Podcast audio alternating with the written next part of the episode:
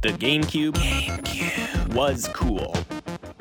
Hosted by Mike Lane and Neil Gilbert.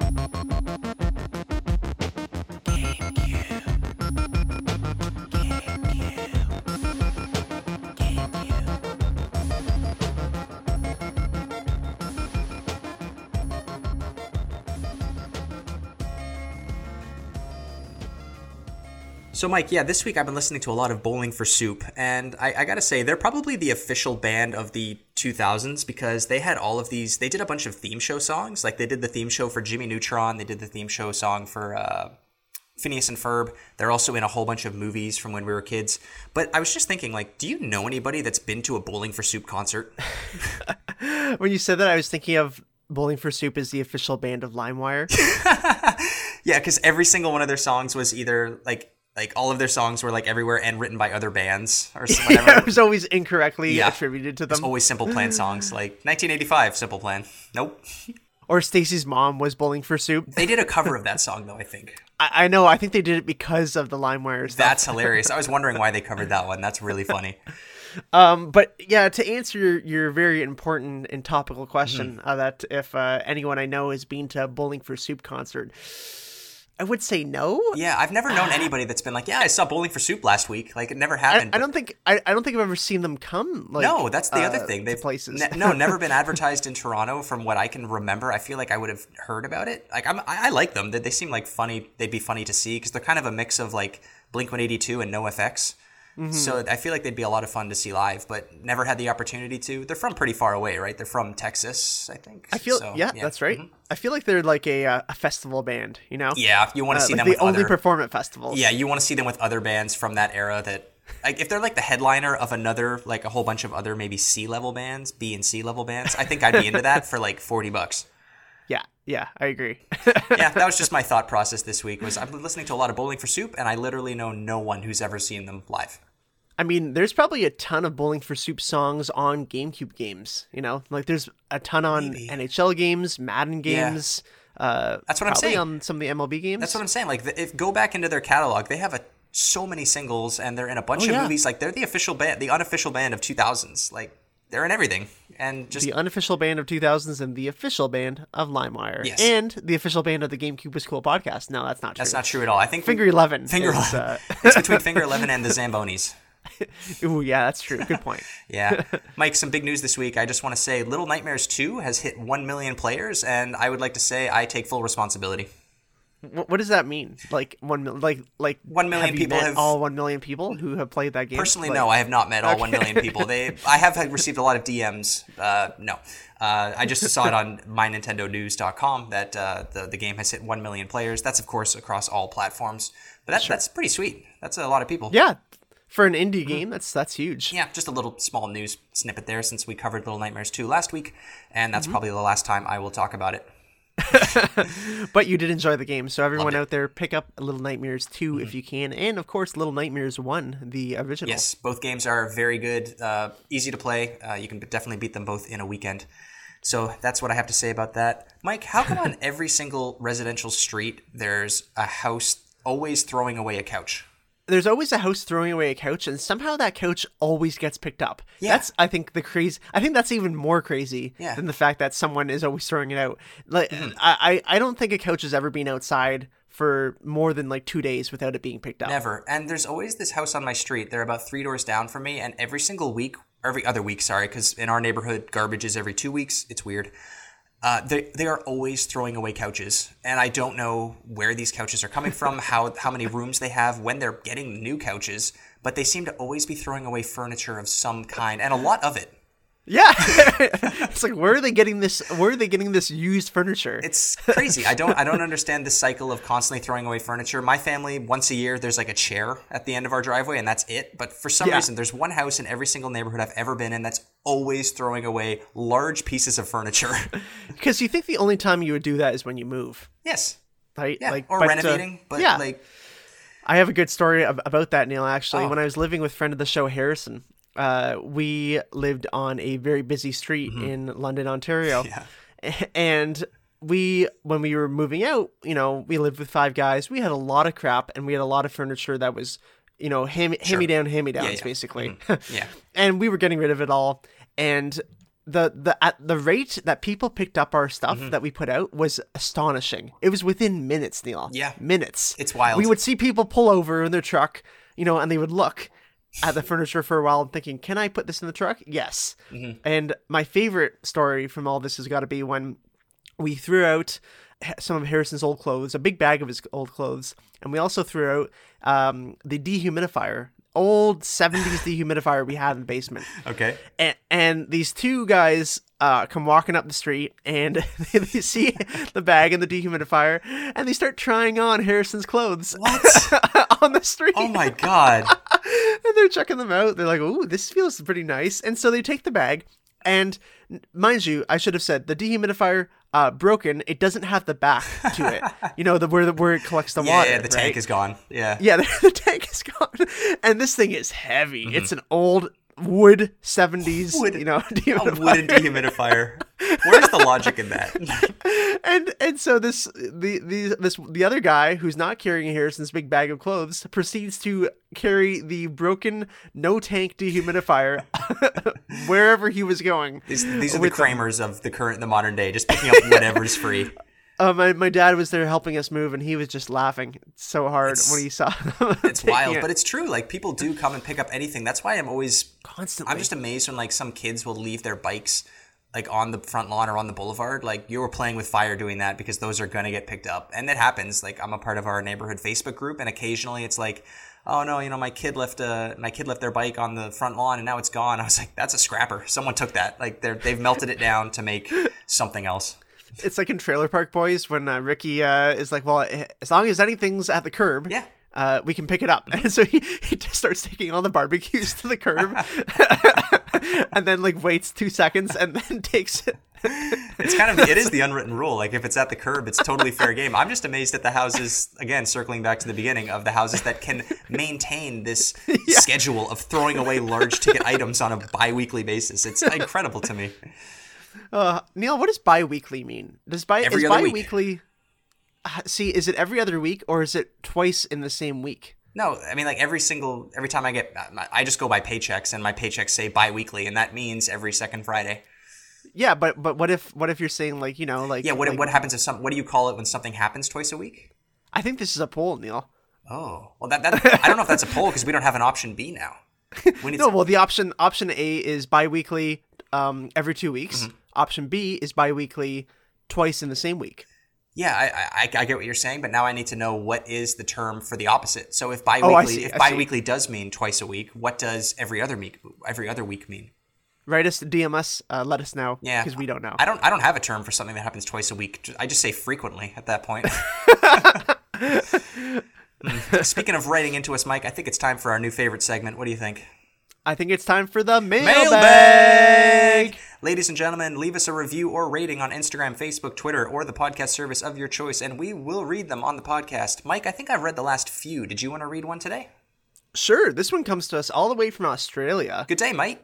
uh, which is pretty awesome. Again, you know, Neil and I have said multiple times already, but it's crazy that people even listen to us from London, England, Mm-hmm. let alone Australia, even, you know, like 20 hours away by plane. As I've said before, I struggle to get my mom to listen. So, yes, unbelievable. just unbelievable. And um, so this first one comes to us, or this only one comes to us from Tristan from Australia, who says, I have only just recently gotten into collecting GameCube games. In fact, your first episode released the same week I grabbed my console and a few games. Thanks for the show and bringing a smile to my face by bringing a bit of comfort during the work. Keep it up, Tristan. Thank you so much, Tristan. That's very sweet. That's very serendipitous that we uh, we happen to launch the the, uh, the the show right as you picked up your console. Welcome to the GameCube community. It's a fun time. A lot of great games.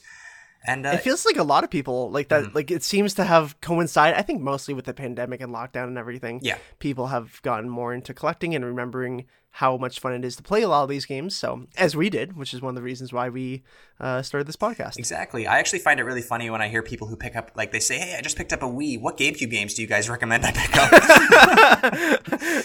up?" Which is very funny. GameCube Slim. The GameCube Slim, indeed. Tristan, thank you so much for the review, and I can't help but be reminded of the Triforce because of your name, T R I. And I know. I was also thinking that. It was fate. It was fate because, ladies and gentlemen, this is episode 41 of the GameCube was Cool podcast. New episode every Thursday on Apple Podcast, Spotify, and all the other podcast services. We are the number one GameCube podcast on the internet. We're here to look back on all 555 North American GameCube games, one by one, sometimes 12 by 12. Visit thegamecubewascool.com to check out all the things we've been working on. The website was developed by our very own Mike Lane. Listen, That's him. If you would like to support the show, you can find a link to our Patreon page on our website as well. Every dollar helps us grow the show. Supporters at the $5 or above level get their names read in the credits at the end of the show, and we'll also be able to submit an option to uh, give us an opening topic for the show, kind of like what we just talked about today. So go on over there and support us if you can. Last week, we covered tactical and RTS games on the Cube. If you haven't already, go back and check it out. This week, we are covering the Legend of Zelda collections, specifically Ocarina of Time and the Ocarina of Time Master Quest, as well as the Legend of Zelda the Collector's Edition. These are two very big titles on the GameCube. We're super excited to talk about it. And later on, uh, in a few minutes actually, we'll be joined by a friend of the show, Cam, who is a Twitch streamer here in Toronto. But but first, Mike, let's talk a little bit about our own history with Zelda. So, uh, I can't believe we've we've lasted 40 episodes without talking about Zelda, Neil. well, we've talked about Zelda, but we haven't covered any Zelda games yet. This was the thing of GameCube is that there were no Zelda games until almost halfway through the generation, really, with Wind Waker. Yeah, that's true. Yeah, one of these games today that we're talking about is a pre-order bonus for Wind Waker, so it took a little while to get a Zelda game on the console. Um, but yeah, uh, Mike, take take us back a bit. Where where did you start with uh, Zelda? Did you play anything before the GameCube? Uh, because you had a Game Boy, so Yes, uh, it's so it's funny because my actual history with Zelda all comes back to the collector's edition of, of Zelda, which I owned. Uh, very luckily, my parents bought a GameCube, I guess, in November of 2002, right? 2003? Uh, whenever, right before Wind Waker, so I guess November 2002. yep. um, and uh, it, we got the I got that the collection uh, that had Ocarina, Majora's Mask, uh, I think Zelda one and two, uh, as well as a twenty minute demo for Wind Waker, and that's basically how I got into Zelda and kept up with Zelda because I didn't buy Wind Waker or I didn't have Wind Waker I think until 2006 or 2007 when the Wii came out. wow. Remember my uncle got it for me. I think thinking that the GameCube was still like going strong. It was. Like, uh, It was. because I got Twilight Princess that same the year before, Okay. so it would have been 2007. I got Wind Waker, Right. And so I thought they, were, I guess they were like, "This is the newest Zelda game, right?" Wind Waker, Probably a lot of confusion there. Yeah, definitely. And for me, I had already in my mind I had already d- beaten Wind Waker because I played that demo on the collector's edition so much. I Mm-hmm. must have put hundred hours. Like I, I'm not even joking. Like I, I must have put so many hours into playing Wind Waker on the demo disc. Even though it was the, the demo disc, which uh, it was 20 minute bites of the game, basically, right? Like, Correct, and and there was three instances where you could start from. I I, I kind of forget them right now, Yeah. but there's the you could start from the island. You could start from I think in the jail, um, and you could start from somewhere else later in the game. Mm-hmm. And I uh, and it's kind of cool because it is just 20 minutes that they give you, Yep. but if you're a good Zelda player, you can get through those 20 minutes pretty fast, and you can. You know, or get through the levels pretty fast Mm-hmm. in those 20 minutes, and um, you could get a good chunk of the game done. Yeah, not a lot of it because the GameCube version is a lot of sailing. That was a, an issue. We're going to talk about Wind Waker a lot Yes. more next week, so let's save it for next week. Um, But yeah, that's a very good, an amazing disc really to get as a gift to, Oh to have. You, so you got the one with Zelda One, Two, uh, Ocarina of Time, and Majora's Mask, right? You didn't get the Yes. Master Quest. No, and I played Ocarina. So Ocarina was actually the first game I played on that collector's edition. okay. Uh, because I think someone, whether it was a cousin or a friend, um, came over when I got it. You know, when I got the GameCube at Christmas, and they wanted to play Ocarina, or they wanted to see what Ocarina looked like on the GameCube. And mm. for me, I didn't even know what Ocarina was. I didn't know it was a a game at all for the N64. I just thought this was just like a bunch of Zelda games that they put together mm-hmm. that were just new releases. Makes sense. Yeah. And so I played, I think, all of Ocarina and beat it mm. on that game because I never owned the N64 and I never obviously Because you played hate it. You hate the N64. because I hate it. I eventually bought Ocarina again, 3D version, Mm-hmm. um, for for the 3DS, and I bought Majora's Mask 3D version for the 3DS. Mm-hmm. Uh, Majora's Mask, I remember, I remember having a, a a really really tough time with it, Yeah. and I remember actually uh, going as so far to get maybe ask for the manual or for the um the the game guide for Christmas, Right. because it was crazy to beat and playing again this week it is insane, Neil. How does a kid beat that game? I don't know. Going back to Majora's Mask without so try going back to Majora's Mask without the internet. It's in, it's incredibly difficult. Even Yeah. I didn't play Majora's Mask until way later. I was in college. Uh, I can talk a little bit about my history with Zelda. Yeah, but just, yeah, please. Um, so I, I have memories of A Link to the Past on Super Nintendo. That's as far back as I go because we owned. That's good. Yeah, so we owned the Super Nintendo, and my brother played it. Even though he never actually, I don't think he knew how to play Zelda. I think he just knew how to chop bushes. Is that really is is there anything more to that, Neil? It's though such a fun. It's such a fun game to just destroy bushes in that game. You just collect rupee. Yeah. We thought it was just a rupee collecting game. I think. Like I don't have any memory of him playing a dungeon or fighting bosses. Actually, I do remember him fighting the the worm boss, where the worm kind of gets longer and gets Yep. faster. I do remember that. But I, other than that, I just remember him fighting like bees that came out of bushes and then doing spin attacks to slash what, nine bushes at once or whatever it was. So that's really my earliest memory of Zelda. And then took a break from the franchise for a very long time. I didn't play any of the N64 ones when I was playing N64. And then on GameCube, didn't play Wind Waker or Twilight Princess again until way later. So once I got back into video game collecting in 2013, 2014, that summer I bought I bought Ocarina of Time, I bought Twilight Princess, I bought Wind Waker, and Get them all done. I got them, I got banging them out one at a time, and I was buying them on N64 and GameCube on the actual platforms. None of the remakes were out yet.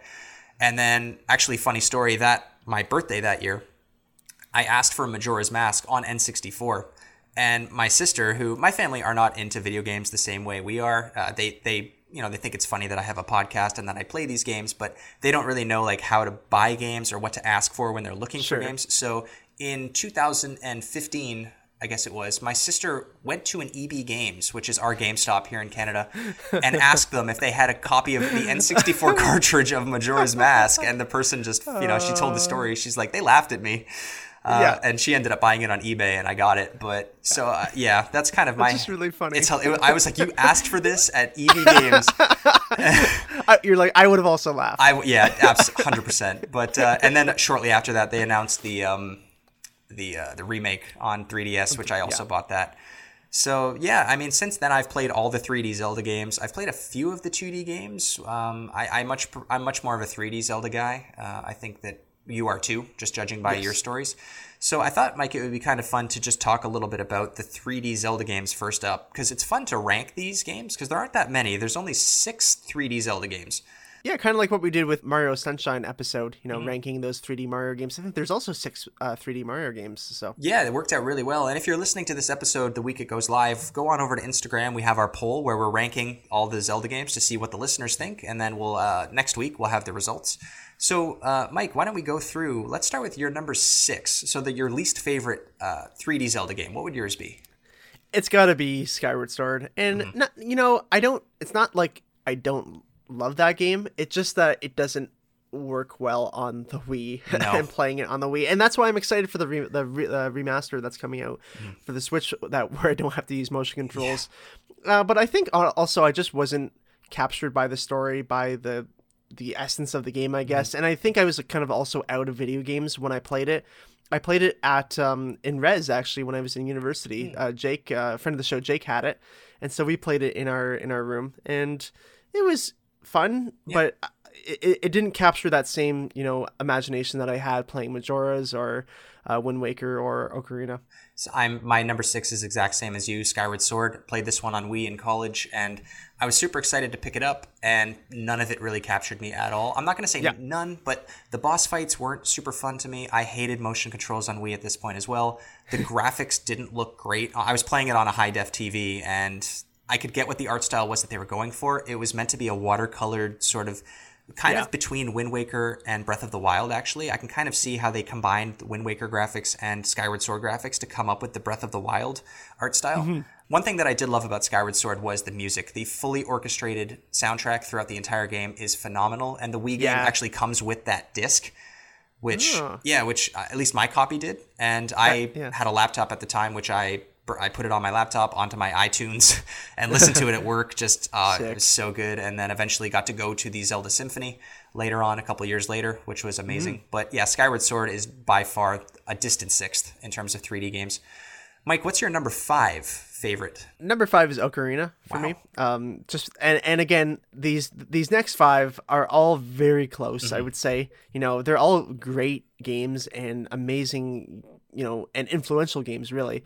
But for me, Ocarina just, um, I I think it's because I didn't grow up with it. Really, I played it with the GameCube, but uh, I didn't. It didn't did wasn't the same, I guess, as owning the N64, playing on N64 for that that first time. Right. Uh, especially after playing 2D Zelda games, I get why playing Ocarina and why Ocarina has like been a mainstay for everyone uh, ever since then. I, I I think there's a lot of rose-colored glasses with it for sure, but still. Yeah, it's definitely a masterpiece. It ranks a little higher for me. So my number five is Twilight Princess on GameCube. I've also played the Wii U version. I have not played the Wii version of Twilight Princess, and this game for me, it Twilight Princess feels like Ocarina of Time. It just doesn't feel as fun. It's very dark, and I like that, but I just felt like you know the Hyrule Field felt kind of less inspired than Ocarina of Time. I felt like the dungeons were forgettable. I honestly don't remember any of the boss fights from Twilight Princess except for the final Ganon fight, which was good.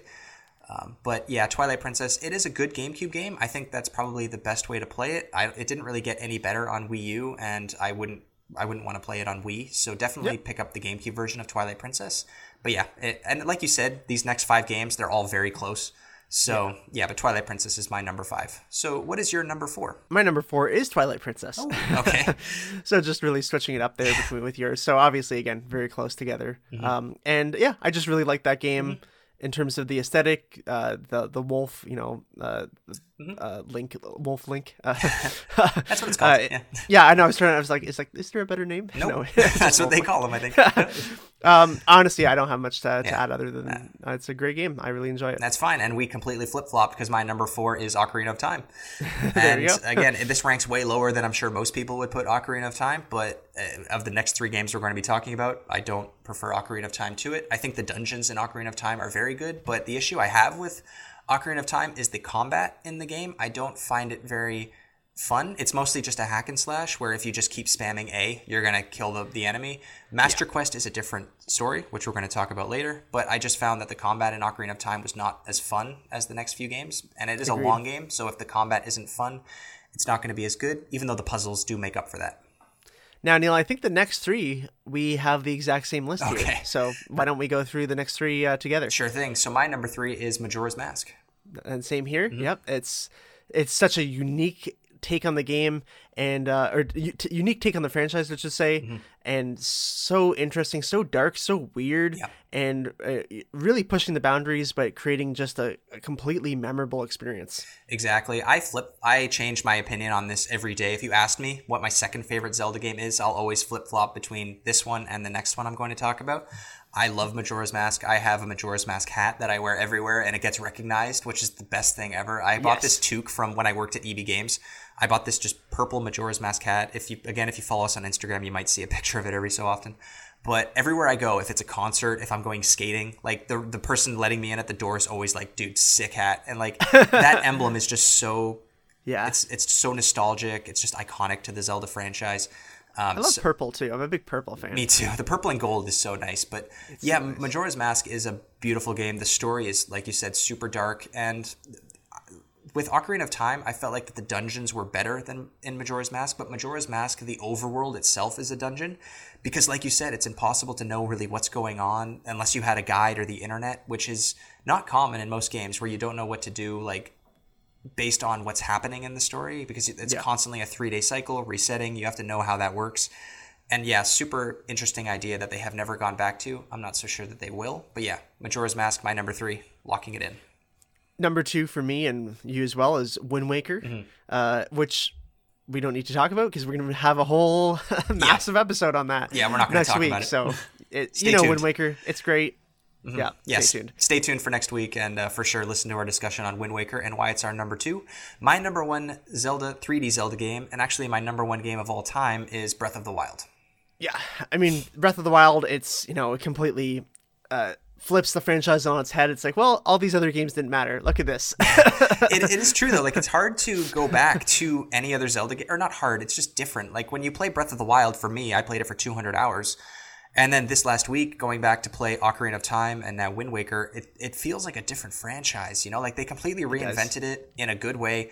I know Yeah. that there's there's definitely cons to it, like the world is empty and the voice acting is bad and whatnot. But just to play that game and to explore the massive world and to find secrets and look into the distance and you see that glowing shrine and you want to go explore it, but then you see Yeah. something else off to the distance that takes you off it's just such an amazing game that has to be explored by everybody. And I wish that I could just play that game for the first time again, but Yeah. can't Yep. do it. Well, that was our ranking of 3D Zeldas. Mm-hmm. Um, but joining us today on the podcast is friend of the show, Cam. And Cam has an amazing uh, Twitch stream currently, CPawx. I love watching it. And he is a huge Zelda fan. And that's why we have him on the episode today. And now, Cam, I'm sorry to do this to you, but I'm going to have to ask you to rank your 3D Zelda games. I know they're all so good, but Link's, you give me where rank. does Link's crossbow training rank? Oh, that one playthrough of Link's crossbow training in high school. Uh, okay. Ocarina of Time has to. It's slightly ahead of Breath of the Wild, and I. Well, I won't go too far into it, but I know people have mixed feelings because Breath of the Wild doesn't feel like a Zelda game, but I love it. Ocarina of Time, Breath of the Wild. Majora's Mask edges out uh, Twilight Princess because of the nostalgia. So Majora's Mask in third, Twilight Princess in fourth. W- Wind Waker is 3D, right? yes. Wind Waker, yeah. Skyward Sword, and I I don't hate Skyward Sword. I love all the Zelda games. We do. but I kind of hate Skyward Sword. Uh, but I am excited about the remake because I think that might actually fix a lot of my issues with it, mainly the motion controls. yes, I'll I'll borrow it from you, Mike. I'm not spending money on that game Yeah. again. I was burned once. I got a good soundtrack out of it. I got the orchestra on CD, so I'll take that and run. But they need to tighten up a lot to make that game worth a seventy nine ninety nine mm-hmm. price tag for me. I really hate that argument about Breath of the Wild that it doesn't it shouldn't rank in the 3D or in Zelda rankings because it's not technically a mm. Zelda game. I've heard that before that it's like it's different so it doesn't count.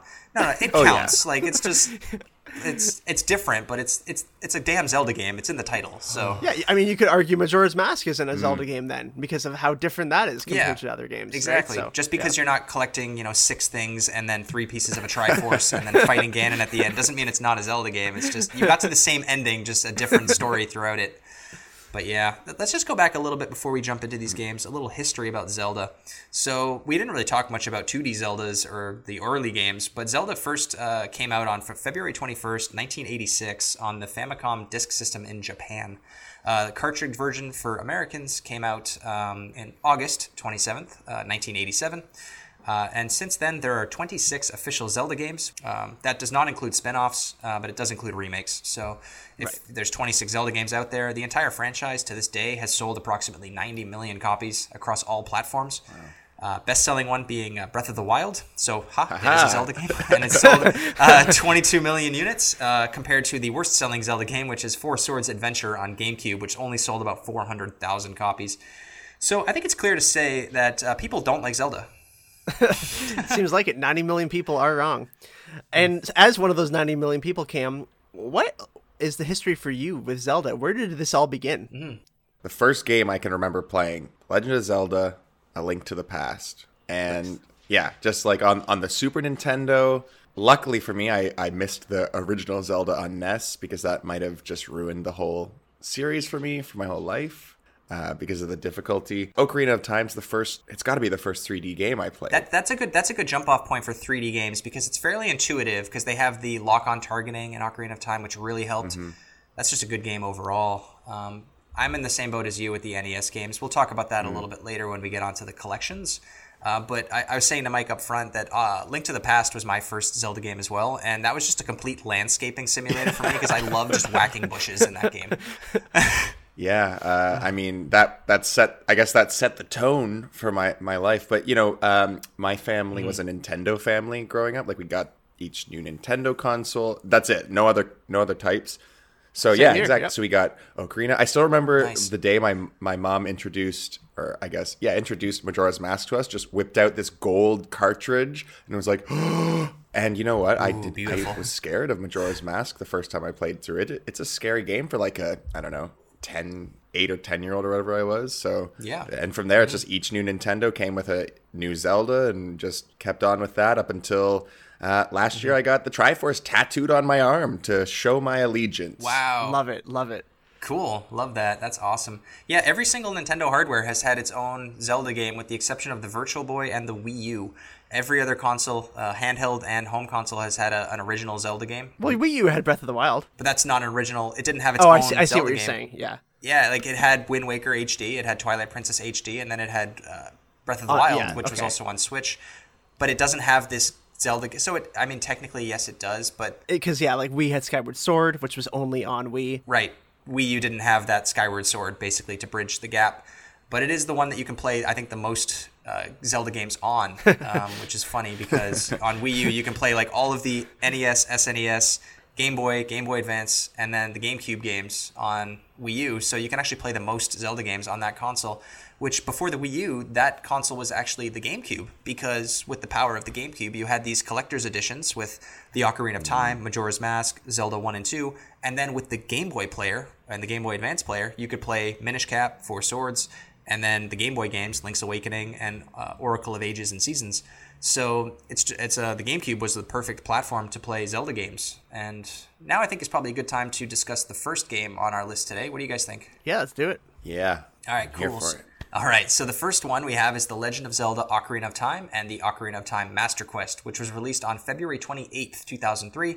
Developed and published by Nintendo. It's only on GameCube, but you can play it on Wii. If you wanted to pick it up today, it's around $90, and uh, it rates obviously about 9 to 10 out of 10, because you're playing Ocarina of Time, what most consider the best Zelda game of all time. And The Legend of Zelda Ocarina of Time Master Quest Edition was actually a pre order bonus, which came if you bought The Legend of Zelda Wind Waker in 2002. In Japan and North America, it was also included in GameCube bundles worldwide. And it was actually funny because a lot of people pre-ordered uh, Wind Waker just to get this, and then canceled their pre-orders. So, Wow. which was great. Uh, it was also uh, it was also if you owned um, or if you were a member of uh, Nintendo magazines and clubs, they made this disc uh, special incentive as well. now, Cam, do you have any experience with the Master Quest version of this?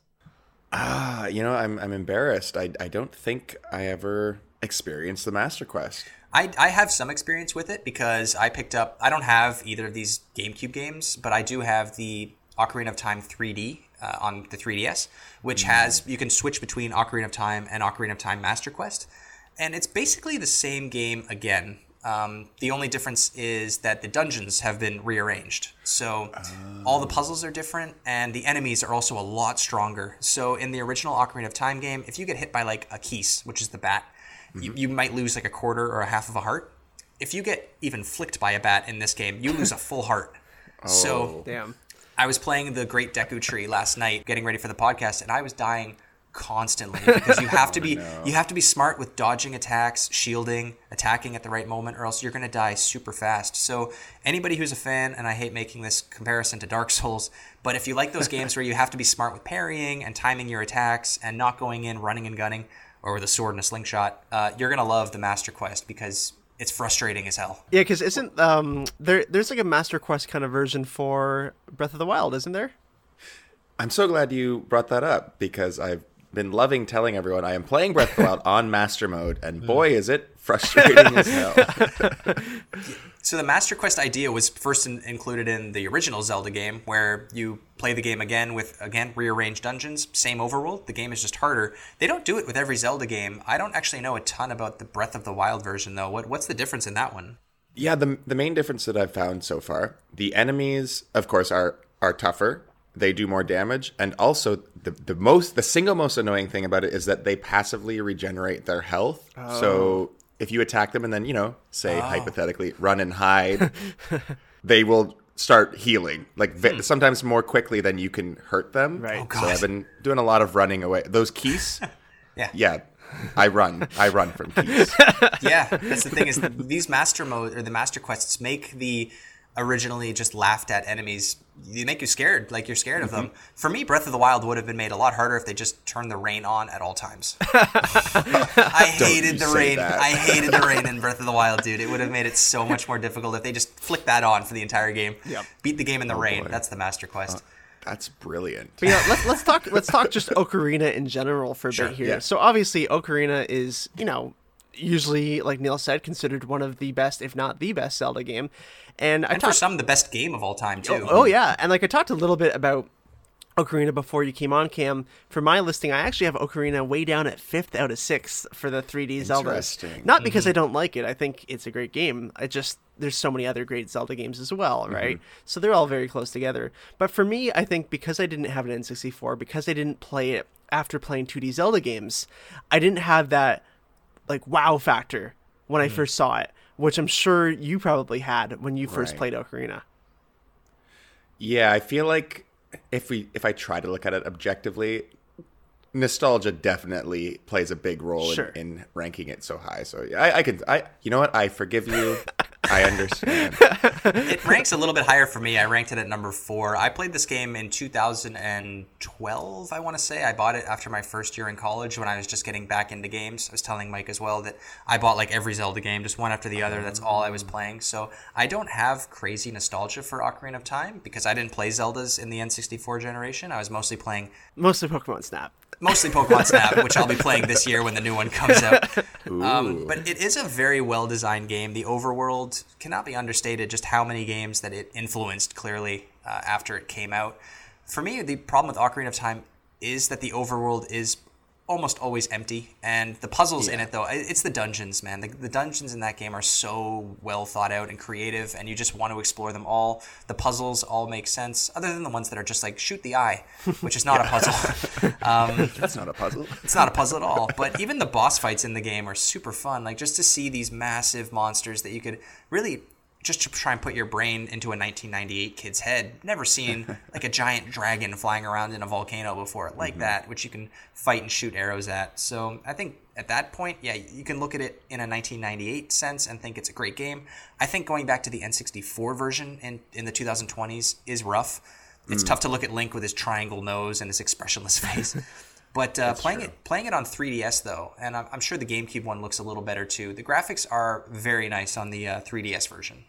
Yeah, graph. Yeah, you're you're. I mean, you're 100 percent right. Yeah, it's The N60, N64 graphics It's don't age N64. well. Yeah, so. yeah. Uh, I played it on stream this last year Mm-hmm. on like the N64, and you know, I spent the whole time saying, "I love this game. I love this game." The graphics are a little like, okay, all Yeah. right, Yeah. but just it's it's 1998. Come on, but but Mm-hmm. It's not. It's not now though. But but the controls do hold up very well. Like if you're playing even a game like today, like The Witcher or Skyrim, like it feels similar to Ocarina of Time. Like Oh, they're you're this- clearly very influenced by Ocarina. Yeah. Yeah, like, like they're tight controls like you know like if you die it's usually your fault like you don't feel like that the game cheated you because you know there was a, a glitch like the, the frame rate drop almost never drops in the game except for like when there's a lot of fire on screen but like there, if there's enemies on screen it's always okay and the interesting part about the master quest i don't know if you guys want to talk about this now but it was meant to be an add-on or like a bonus disc a bonus edition for, for the nintendo 64 dd do you cam do you know anything about the 64 dd do you have one i'm just going to ask that which is a long shot a DD. I don't I don't even know what that would stand for. Interesting. So the yeah, it's the Nintendo 64. I'm assuming based on just your stories that you you were pretty big on the N64 in the Mm-hmm. 90s. Yeah. So this was this was it was stood for the Nintendo 64 disk drive, Oh. which was like a peripheral for the N64. Mm-hmm. Picture like if an N64 and a VCR just kind of merged together. Oh my! yeah, they literally have it on the bottom of the N64. Mm-hmm. It looks very clunky, very weird. And it, a lot of the games that were meant for the N64 DD, because it kind of was a commercial failure, Mm-hmm. ended up being GameCube games later on, like Star Fox Adventures, Eternal Darkness, uh, and then, yeah, the Ocarina Master Quest. Yeah, it was announced in 1995. So, like, with the announcement of the N64, it, it was announced to come out with the N64 at some point, and it eventually did in Japan in December of 1999. Uh, and yeah, it, it only ended up with uh, 10 games. So, uh, and uh, so it had games like a lot of Mario Paint and Mario Studio games, like a lot of them. and then, and then yeah, GameCube game Doshin the Giant was supposed to be on there. Um, an F Zero expansion pack as well, and then Ocarina of Time, the Master Quest. No kidding. And there's also going to be a Super Mario 64 2, which obviously didn't come out. Yeah, Super Um, Mario 128. Yeah. what? Yeah, exactly. So a bunch of these like little prototype games that never actually came out. So they had the ROM and everything ready to go for Ocarina of Time Master Quest. So it's cool that they got it out on GameCube at least. Wow. I just googled a picture of it, and boy, does that look fun. Yeah. You- but your, no your wonder. description is exactly on. Yeah, I, I wrote down picture a DVD player sucking the life out of a VCR and strapping it to the bottom of an N64. That's basically what it looks like. So I guess um yeah, let's, let's keep talking about Ocarina. So do you want to talk about a couple memories, a couple dungeons, a couple things that really stand out to you even to this day in Ocarina? Oh, I mean, I think yes. First, I mean, I think I'll, I'll say the thing that everyone Yeah. remembers about Ocarina of Time is the water temple. Yes. just the worst temple. I'm gonna go ahead and say the worst temple in any game ever in history. Wow. Why are the water levels always so bad, Cam? Oh Why? Oh my In every in every game ever, the water levels are always I the, don't the levels you don't want to go to.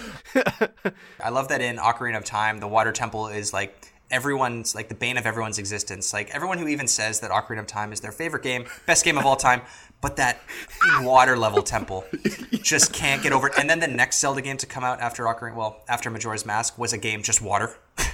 Uh, Wind Waker, I thought that was hilarious. I like to think that that was a subtle stab at everyone uh, just bashing the water temple. It is better in the 3DS version again. They reinvented it. I forget what they did now though, but it was easier. I remember playing the water temple the first time around.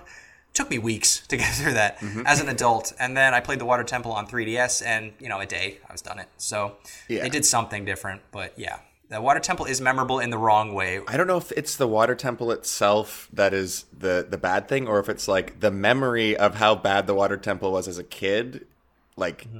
intimidated me when I played it as an adult. Right. But it took me, I think, two full streams to beat it, and I was so you know so frustrated. Where do I go? Where do I rate? Why is the water up here? What do I what do I do? Yeah. I was gonna say, so Cam, for for anyone out there who somehow does not know about this terrible, terrible water Hmm. temple, could you quickly explain why it's so frustrating and bad? Okay. Yeah. So there's three levels, like three, you know, three floors in the temple. Yeah. But you can only access the levels by raising and lowering the water levels. But there's there's one point on each level that you have to go to to raise the water. Right. So they're hard to find. You don't know. I mean, uh, at first you don't know which one does what. You don't know where the water has to be to get to certain places. And then in the N64 version, there's this hidden passage under a floaty thing that you can only see if the water's at the perfect level. And that took me hours to find. And oh, I just I, I hate it, but I love If it. If this were more of a modern game, they definitely would have made that instead of a switch that you had to hit, it would have just been push the button and the water goes up and down. Like it would have been like a- a, spell or or something that you know play a, a song on your ocarina to raise the water. That would have been better if they had it uh, set up like that. But yeah, definitely considered one of the most frustrating. I don't know if it's the worst, but it's the most frustrating Zelda temple of all time. w- Without it, almost Mm-hmm. every list you find. Well, did, did you have a favorite uh, temple in Zelda? Um, I, I remember my first, well, not like specifically, but I the feel of the forest temple the first time you enter it. It's like your first Yeah. temple as an adult. The music and atmosphere is so like s- scary or eerie, I guess, but also like cool. Like you're in a forest. Yeah. It's just like, I think that I think the forest temple is frustrating, but I think that might be my favorite. Just like the layout, the puzzles, the the atmosphere. you're in like this overgrown temple in the middle of the woods. It's all overgrown and like decaying sort of. And that's actually got one of my favorite boss fights in the game too. Is when that's when you fight Phantom Ganon, right? Yes. Yeah, that was really neat. Uh, fighting him in and out of the photos. What's funny about that is that was sort of the original concept of Ocarina of Time. Was before they knew what the power of the N64 really was. The whole idea of the game was Link would be in a castle the entire game, and you jump in and out of paintings like Mario 64. 64. Oh. my that was the original point of the game, yeah. And then when they found out, hey, wait, this, this console can actually power Hyrule Field, let's do that instead. So this this fight against Ganon, which is super fun, where you, he's jumping in and out of paintings, and some of them are like kind of psych moves where he's not actually Mm-hmm. jumping out at you. One of the best fights in the game, but the whole the whole game was supposed to be like that at first, but they ended up switching at the last minute. My, my favorite temple and boss fight of the game is the Fire Temple as a Yeah. adult Link. I I love dragons. Like I love fighting dragons in video games, and the boss fight in that one, where you, you know the, just- just giant dragon fighting you in a volcano, is super fun. Both every time I Mm-hmm. play it, I love that boss fight. I think the forest, uh, the like when you're talking about going to that forest for the first time, it does feel like you've made it. Mm-hmm. It's just like it's like okay, I'm here. This is this is the game. I got it. Yeah. One of the things that I would love in a Zelda game, and I don't know if they've done this really, would be to have the option to go back and just play the boss fights again because they are like the standout part of all the games. Really, is the boss fights, and it would in a lot of the games once you've beaten the bosses, that's it. You can't go back unless you restart the game.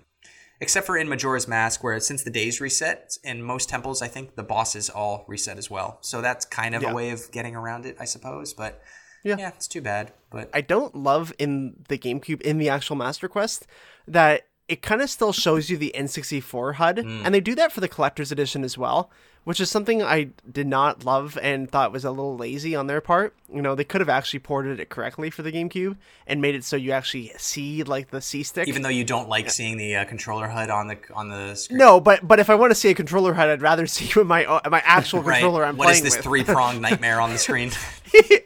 yeah, because it, it's a little weird. Like I was playing the collector's edition this week, and uh, I kept seeing, you know, because it's the N64 controller has the four uh, yellow kind of C stick buttons, right? Mm-hmm. And uh, that felt a little weird seeing those four uh, from Majora's Mask constantly in my vision, rather than seeing uh, nothing or you know just just the the joystick Mm-hmm. itself. It does run a little bit better than the N64 version. It runs at 64 times 480 resolution, which is four times better than the original. So I think that the art style pops a little bit better in the GameCube version because the N64 it's gonna look blurry, not as powerful. So that that was a good improvement. The GameCube version also was included a mini DVD, which included trailers for Wind Waker, Metroid Prime, F Zero GX, 1080 Avalanche, Wario World, and a clip of Link to the Past on the GBA. So this was a neat little kit to include. Yeah, I saw that. I was like, oh, that's kind of cool. I, I like that they actually included all these little movies. Uh, did you watch any of them, Neil? I watched some of them. it's kind of funny. Didn't. I'm trying to remember now. I think I watched the one for the other collection, which is sort of like a highlight reel of Zelda games. Oh yeah, so uh, that one is actually kind of funny. You know what? This is a good time to go into that, Neil. Oh, but first you have to read the back of the case. All right, Victor, hit us with that jingle. It's time to read what's on the back of the case. There's things written on the back of the case. Let's read them. And now we're reading the back of the case. The rebirth of a legend and a true hero's challenge. The Legend of Zelda: Ocarina of Time, considered by many to be the best adventure ever created, arrives on the Nintendo GameCube, faithfully reproduced and displayed in high resolution. As a special bonus, this disc also contains the never before released Master Quest, a second journey through Ocarina of Time with newly laid out and incredibly challenging dungeons. Only true heroes will make it through this quest alive.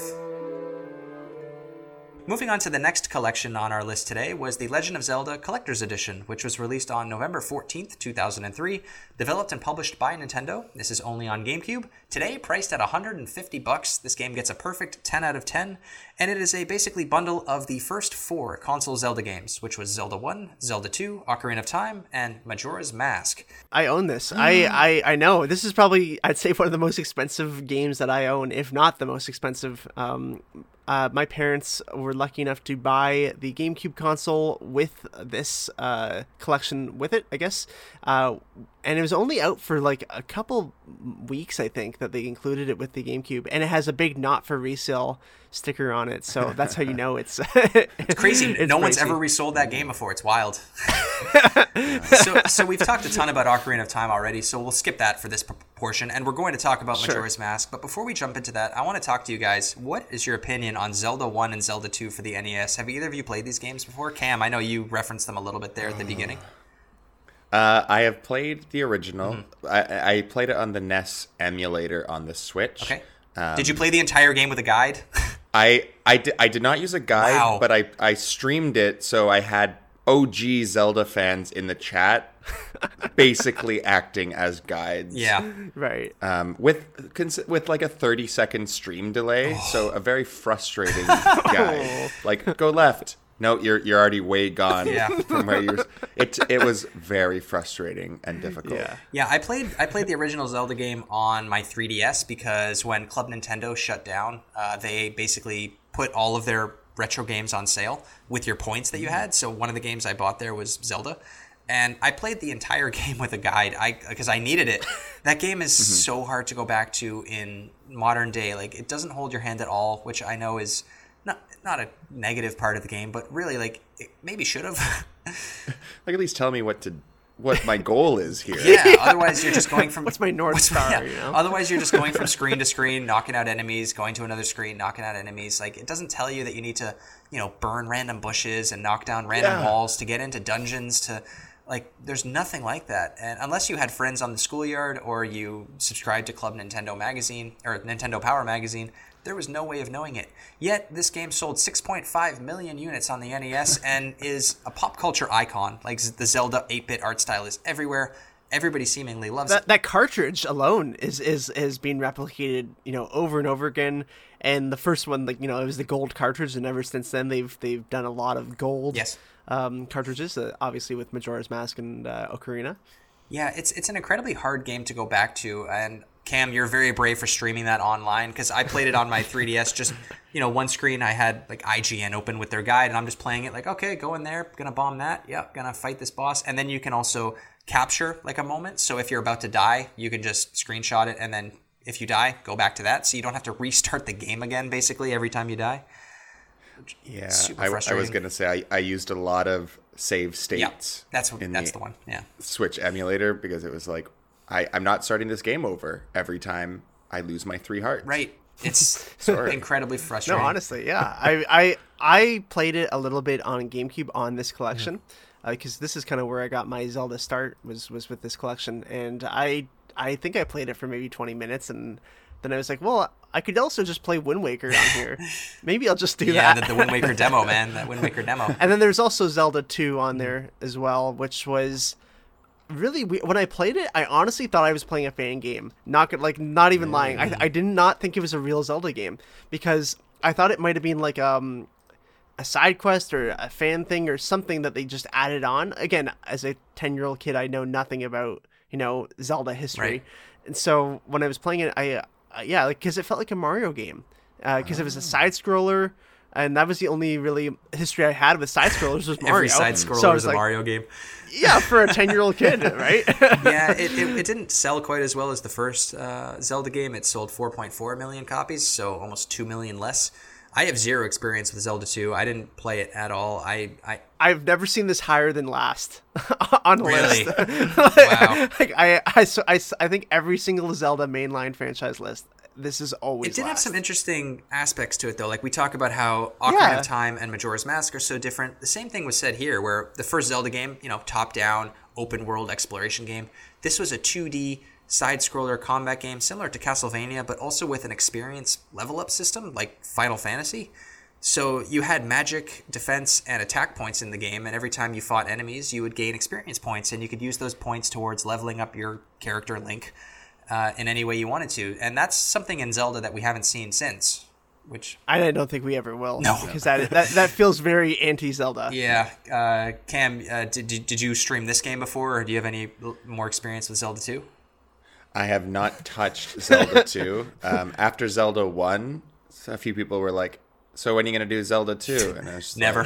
like, uh, never. yeah, good call. Let's let's move on then to a Zelda game that we should talk about, which is Majora's Mask, considered most to be like a cult classic of the N64 generation, and one of the best sequels of all time, in my opinion. Um, sequel to Ocarina of Time, developed in less than two years, which is wild. Uh, sold 3.36 million copies on the N64. Gets like nines out of tens. If you wanted to pick it up today on N64, it's about hundred bucks. So this is a superb game, in my opinion. it's so different it's so unique and it's really doing research on this game obviously this week was, was kind of fun too because this feels like the odd zelda game out a lot of times it, it- just because of, of how small the world is and how kind of condensed everything is and that was all by design because the developers were basically told to make uh, majora's mask as soon as ocarina was successful in 98 and that basically leaves them what a year and a half to create this Yeah. game and so right from the, the, the outset they knew that they couldn't make a, a massive open world kind of style game like um, like Ocarina was in terms of having the huge fields and everything.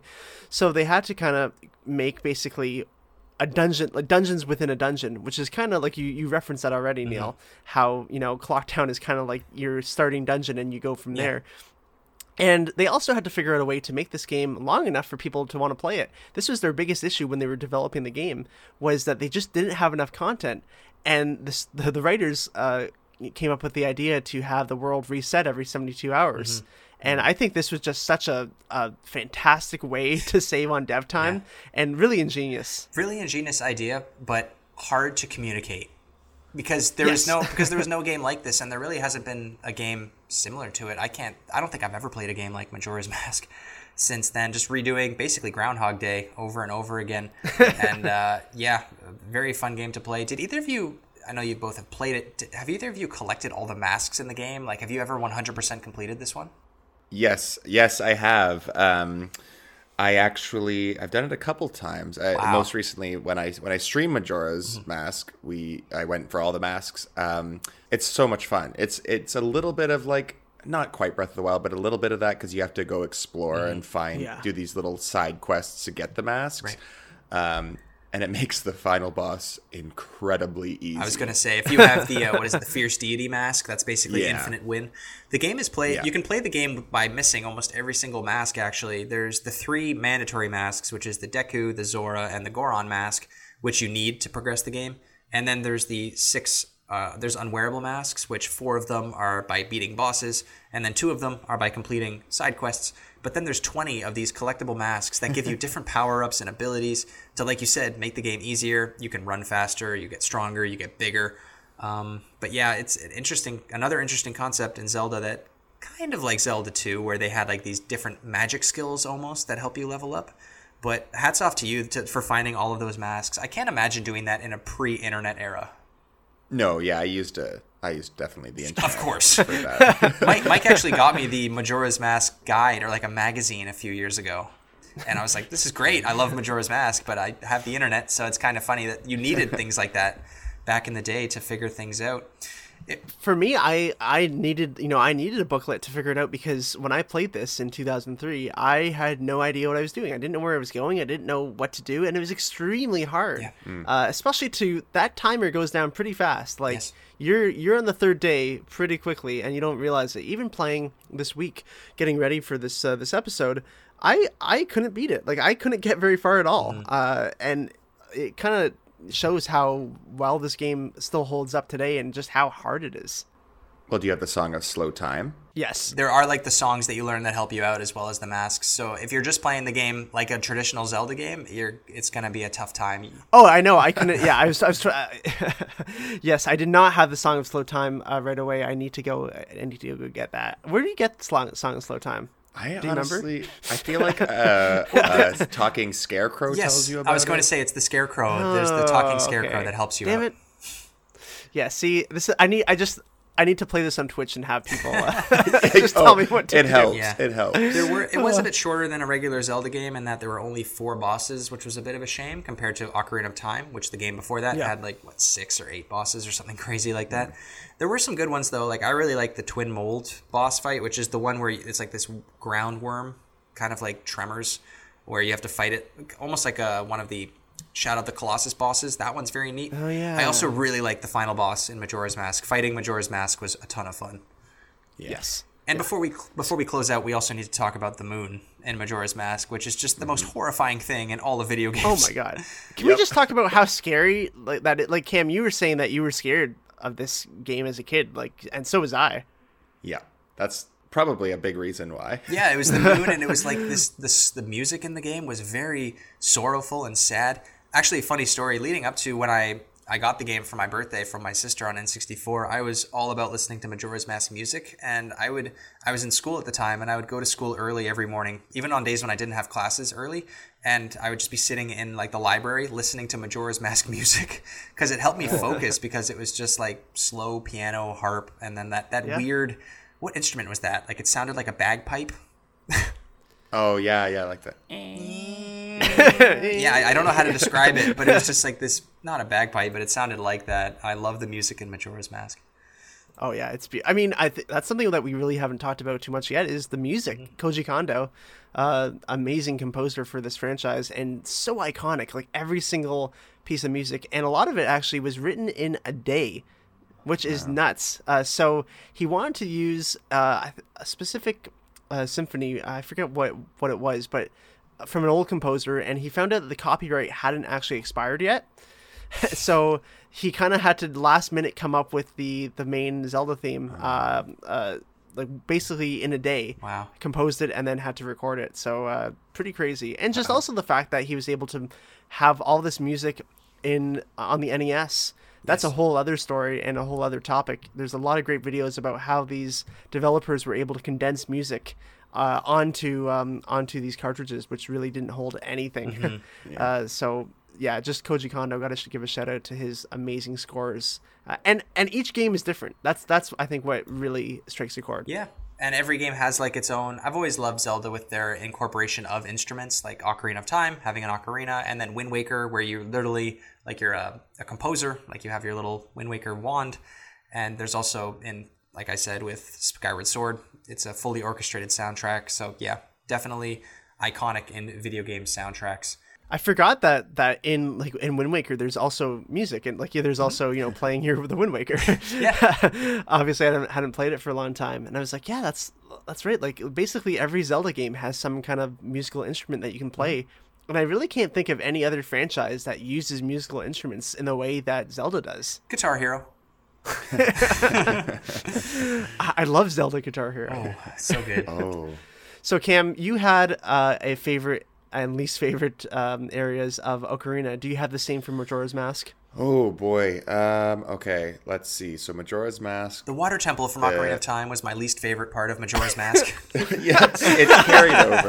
There, there was probably, I mean, probably the Water Temple. Let me think. That's where you become the Zora guy. yeah, swimming again, Uh, hard. I don't think the Water Temple was that bad, as bad, but I mean, nothing is as bad.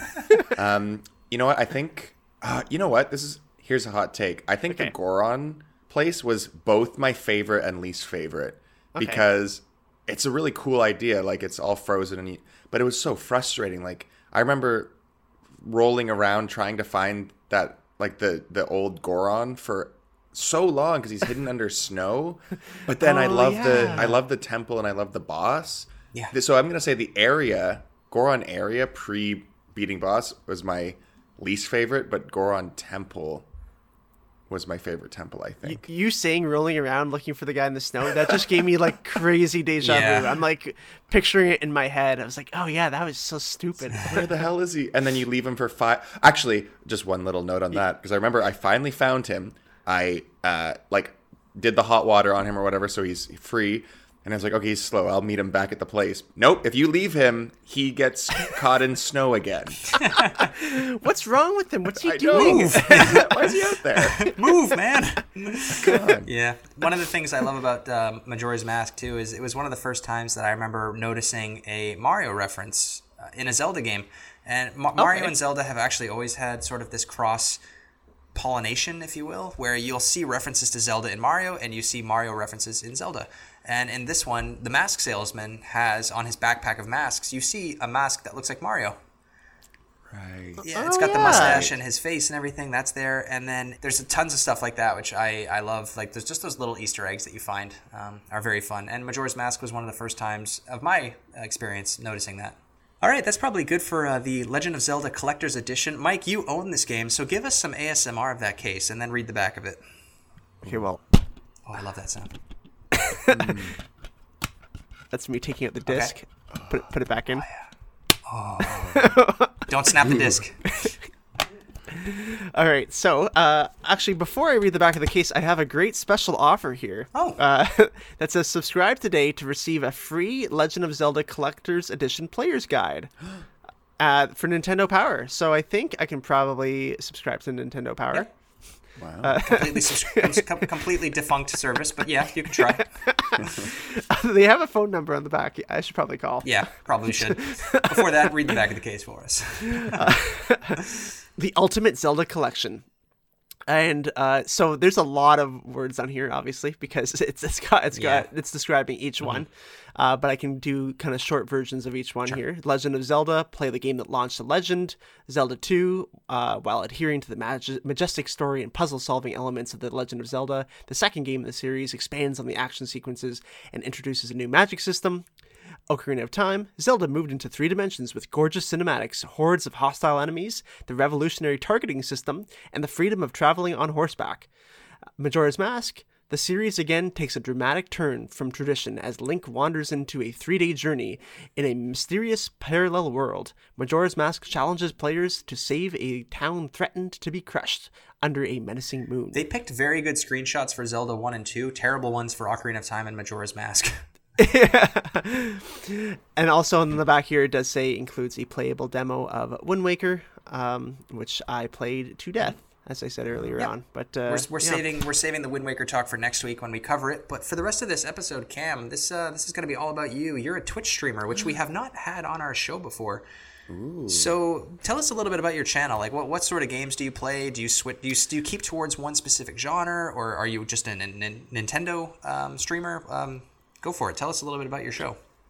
Sure. Um, awesome. Okay. Yeah. So I I don't have what I guess people a lot of Twitch streamers have like a main game they play to death. Right. Um, I base I do like f- three or four different games each week. I always have a Zelda game on the go. Okay. Um, Good, So good. I've worked through from OG Zelda all the way up to Breath of the Wild now. Um, I'm also revisiting some older games, which I guess maybe you would appreciate. I'm redoing like the old Mario games that I never played. Uh, so at, at this current moment, I'm playing Mario Galaxy for the first time and really enjoying that. Wow. nice. Um, weekends are for community stuff. So uh, usually on Saturdays, I'll co-stream with a friend of mine, and we'll play a new game. So some of those games would be like the Untitled Goose Game on the Xbox, which is just I don't know if you know of it. It's you, Of course, you're yeah. a goose. It's ludicrous. Um, or Phogs, which is physics dogs, where you are two heads on a, a dog, but it's like a it's like a worm, but it's like two dog. It's disgusting, but also really funny. Cool. Um, and then Sundays you usually do community games. I found that's a good way to like get people uh, involved. And there are several games you can play where people just have to interact through the chat, um, so they don't have to download anything. And, and people seem to people seem to like it. So uh, it's pretty consistent on that um, you know level week to week. Try to throw in some themed stuff like on mondays my partner and i do a stream called makeup mondays so she does a makeup look from the game i'm playing people eat that up Oh, okay, that's what that was. So, so- I was I was checking out your Yeah. Instagram page earlier today, and I was like, "Is this the right page?" Because it was just it was just, it was just like this makeup tutorial page, and then occasionally you. So it was just a quick switch. Yeah. And that was- those are really cool, man. I love that Really stuff. funny. yeah people like her look uh, shayna's looks You're, She's- you're pretty you're a pretty good looking dude too. get out of here. Ah. well, thanks. Yeah, it's it's fun. It's like I don't know. It's um, it's cool. Definitely something I would never have thought about starting before. You know, I lost my job and had nothing to do all day every day. Right. Yep. Um, but I'm, you know, I'm glad to be doing it, and I've met a lot of great people. Uh, you know, similar interests right off the bat. So it's uh, it's definitely a hobby moving into like I don't know if you'd refer to it as a side hustle, but um, it does give a little bit of uh, you know uh, supplementary income as well, which is which is always a bonus. That's key. I, I, I- you said that you don't really have like a game that you play, but you sounds like you're playing Zelda. So I think that would be your your game for now. At That's least. true. I know that that will run out. That's not like an all. You know, you can't play that forever. But Breath of the Wild, you arguably could. Um, Breath of the Wild is almost forever. almost. I'm not a huge Twitch guy. Like I, I heard about Twitch years ago. With I think I first heard about it with the Pokemon thing, where like everyone was playing Pokemon together. Do you know? Yes. Where like everyone was basically inputting commands for their player, uh, red and blue, I guess it was, and they beat the game playing like that, and it was just a just like watching a seizure on screen, to put it lightly. uh, that was the first time I really heard about Twitch, and then I know that there's a whole bunch of you know you can watch your favorite players play games. That's just not really what I'm into, but it, uh, no disrespect. I know it's a huge industry, and it looks like you're doing a great job over there. You've developed quite the following. thanks. Mike sent me. I think Mike was it was it Cam's channel when you were playing Yoshi's Island? Is that you? I I did play Yoshi's Island, Yes. and I 100%ed it. I will add. Beautiful. I, yes, I love yes. Yoshi's Island. I didn't hundred percent it. I think there was one level that I couldn't get one of the flowers or something random like that. It's actually hard to 100%. very hard. It takes, So a, hard. it takes a lot of work. Yoshi's Island. Save state, baby. Yeah. Yeah. that's what you need. I 100%ed Yoshi's Woolly World on Wii U and Switch. Sorry, Wii U and 3DS. And then Yoshi's Crafted World on Switch. Um, We're very upset that there's no uh, y- uh, Yoshi game for the GameCube. I think that's where the GameCube really falls falls flat. true, that would have saved it. Yeah. That definitely would have saved it. But uh, yeah, Cam, uh, what's coming up on your channel, uh, on your Twitch channel soon? Do you have anything that you'd like to announce? This episode will be going live on March 18th. Well, uh, actually, on April 18th Okay. Is my one year on Twitch, so I don't have like specific plans yet. But there, it's gonna be it's gonna be a party. It's gonna be a party. I'll be there. We'll be there. Yeah, We'll come. uh, you know, you know, giveaways, uh, audience interaction, maybe I don't know, a balloon, One, One a balloon. singular one balloon. balloon. but uh, definitely some fun stuff. I haven't thought um, that far ahead, but I know something will happen. Cool. Sure. And your current schedule on Twitch, your weekly, daily, what, what uh, when can people go and watch you play? Current schedule, um, which seems to be what's going to be working for the next little while, are Mondays and Fridays uh, for the games, and then community stuff on Saturdays and Sundays. Okay. Cool. Nice. Very good. Well, Cam, I do have one last thing to to talk about, and it's the fact that you said when I started this podcast in one of our first episodes, I said that I hate the N64, and you said that you were going to rectify that, and uh, you're gonna you're gonna fight me on that. So Oh, is it? Is, Here- it- here- here is I this am. the first ever GameCube was cool podcast debate? Is this what's happening? Oh God, I'm not prepared for a debate. Just defend the N64 in ten words or less. Minus the controller, it's pretty great. okay, I think. that's eight words. Please, Nine. Mike. Ten words. okay, yeah, there you go. Good defense. Um, Thank you. don't minus the controller. it is reason why bad. Damn, Wow. he's so eloquent. This is poetry, pure poetry here, ladies and gentlemen. Is, was that a haiku? Does that count as a haiku? That's that's what we should we should do. We- We should next time you come on, we'll have to um, defend or have a debate about the N64 with haikus only. No one would listen to that. Counting, I'm counting s- syllables now. Oh man. Well, Cam, will you do that, uh, thank you so much for coming on the show today. This was a Thank ton you of for having this me. was a ton of fun. Uh, we love Zelda. It sounds like you do too. And if anybody out there wants to go and check you out, uh, why don't you let the listeners know your handle on Twitter, Instagram, YouTube, whatever it is. Um, Sure, it's uh, it's all the same for convenience across all platforms. It's pronounced CPOX. It's spelled C P A W X. CPOX. Love it. CPOX. Like chicken, Yeah, like chicken will be. pox. yeah, it, it- pretty much. Oh, well, thank you so much for coming on, Cam, and we will see you next week because you're going to be on again for Wind Waker. Woohoo! Well, thank you for having me. I can't wait to come back. And we'll see you next week. What a nice young man. What a nice young man. Thank you, Cam, for coming on. Cam is probably the biggest Zelda fan hmm. I know. I would say he he is you know he has that beautiful Triforce tattoo, which is pretty awesome. So I, I can't say that I have a Triforce tattoo. So he clearly beats me in Zelda love. Yeah, no, definitely a great, great guy to have on the show to talk about Zelda. Obviously, he's got his Twitch channel there, so he's an expert on the topic. It was kind of a tough thing to think about how to approach this episode because we were going to be talking about Majora's Mask and Ocarina of Time a ton, and these games have been reviewed to death, so we tried to kind of come at it at a different angle, more just with our memories. If you want to find more facts about the games, they're out there on a billion different YouTube channels. Um, So go out and find those there. Uh, but Mike, before we close out the episode, I want to know if you could recommend, since usually at the end of the shows we recommend a game for people to pick up.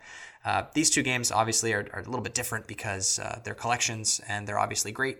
But if you could recommend one 3D Zelda game and one 2D Zelda game to the listeners to try and pick up, since most of these games are fairly accessible, uh, which two would you recommend? Oh man. well, so you said one 3D, one 2D. Yeah, Well, I mean, Breath of the Wild, I think, is just the the best, and you can do everything in it, and it really just ties the whole franchise together so nicely. It has elements of all of them. It's it's honestly the perfect game in my opinion. Uh, so I think Breath of the Wild is probably the best thing to pick up, Okay. whether you're a Zelda fan or not. Honestly, um, Wind Waker would probably be my second pick, just because it's very accessible, very easy to start Right. playing. Um, where I I honestly feel Majora's Mask, Twilight Princess, and Ocarina are all actually kind of tough to start, uh, just in my opinion. But uh, for a 2D Zelda game, I would definitely recommend either Link to the or Link Between Worlds, uh, which is an amazing, amazing Okay. game, or the new Link's Awakening, which Yes. is so so well done and it's it's really cool. I never played Link's Awakening on Game Boy okay. never had it. It was, you know, it was before our time, right? Uh, but it was really cool to play it and then watch footage of the old game and just the how they did it was just unbelievable. To take something that is so, you know, no color or anything Yeah. really, uh, very very eight bit kind of style artwork, you know, and only so much for these designers to go Yeah. off of. They made an amazing atmosphere and an amazing world. Link's Awakening is a great choice. I love Link's Awakening. Good choice of a 2D Zelda game. And up until a few years ago when it came out on Switch was sort of a hidden gem or just an underrated Zelda game that wasn't getting talked about. I played the Game Boy Color version where they did add color in Link's Awakening DX. That would actually be the 2D Zelda game I think I would suggest, believe it or not, is the I love the Game Boy Color version. I actually preferred Yeah. it to the Switch version. Even though it is a bit cumbersome, you have to switch items because you only had two buttons, so you're constantly switching your sword out for your bow, for your shield, for your Yep. etc. Uh, makes it a little tough to go back to. I can I can see that, but for me, I love Link to, uh, Link's Awakening on Game Boy Color. And then my 3D recommendation is actually going to have to be Ocarina of Time. I, Okay, I yeah. disagree in that it's a hard game to go back to. I think it, it's good that it holds your hand just enough. It's just challenging enough. It the graphics have aged good enough that playing it on a 3DS in 2020, you're going to be fine. You'll get what's going on. Breath of the Wild kind of jumps into that uh, zone of being too a little too obscure to follow what's going on, especially if you don't have any history with Zelda. I don't know how it would feel because I don't have that perspective of what it's like for that to be your first Zelda game ever, and it would also ruin your opinion on every other Zelda game before it because you're going to expect that experience. So I think if your first experience of a 3D Zelda game, it has to be something pre Breath of the Wild so that eventually you can lead up to Breath of the Wild and see what it's like. Otherwise, it's going to be impossible if Nintendo eventually does go back to that. Uh, to that format of collecting pieces and fighting Ganon at the end, it's going to be difficult to go back when you're not going to 200 shrines and fighting divine beasts. I think you need to know that original Zelda format before you graduate to the new one. That's fair. That's a fair point. Yep. I'm, I'm glad we have different views. Yeah, on this hey, we're, we're not going to have uh, the same opinion on everything. Otherwise, it's not going to be a fun conversation. It's pretty pretty boring. I also agree with everything you said. there's a lot of podcasts out there. you know, God. I'm not going to n- name names, but uh, there's a lot of podcasts out there that do that, and we don't No, like not that. at all. We're we're all about you know mixing up the mold. Oh, 100%. and of course, our regularly closing segment, we like to talk about where a franchise is going with Nintendo. Obviously, Where's it going, Obviously, Neil? Zelda's Where's over. Zelda? Obviously, it's over. It sucks. Nintendo hates it. We all hate it. Just Well, stop. so as far as I know, the last game was the Wind Waker demo. That's Oh. what I've I've garnered from this from this episode. Hey man, it's according to the GameCube, there was a, uh, Twilight Princess would have been the last one, but no, I mean Zelda is obviously going to continue on Nintendo. We're not going to pretend like we know what's going to happen, but we're going to get more Zelda games. and we will be talking about the future of Zelda next Mm-hmm. week in the Wind Waker episode, Neil. Yes, Mike, let, let's let listeners know what's happening next week on episode 42 of the GameCube is Cool podcast. Well, if you can believe it, Neil, episode 42 is going to be the 18th anniversary of the release of A Legend of Zelda The Wind Waker. Jeez, I can't believe it's been 18 years, man. 18 years, 18 mm. years. So we're doing a big celebration for that. Obviously, it's also Zelda's 35th anniversary. Mm. So that's a whole other celebration to have too. But that's why we're trying to have this nice Zelda week weeks, I guess. Mm. And the Wind, the Wind Waker episode is going to be two parts. Uh, we're gonna we're gonna be having part one on Wednesday, which is the 18th anniversary of uh, Zelda the Wind Waker, and then we have part two coming out the next day, which is our regular scheduled programming on a Thursday. Right. So tune in on Wednesday and Thursday. Next Yeah, we're going to be two days next week, so mark your calendars. We will have two episodes going live. The Wind Waker is, of course, a classic amongst Mike and I. We talked about it at the top of the show. It's our both of our second favorite 3D Zelda games, so we're going to have a lot of praise for it. Looking forward to talking to all of our friends about it. It's going to be a blast. We decided a three-hour episode is probably not great. Yeah. So to respect your time, and if you decide you want to jump into the second part later, it makes it a little easier if there's a split.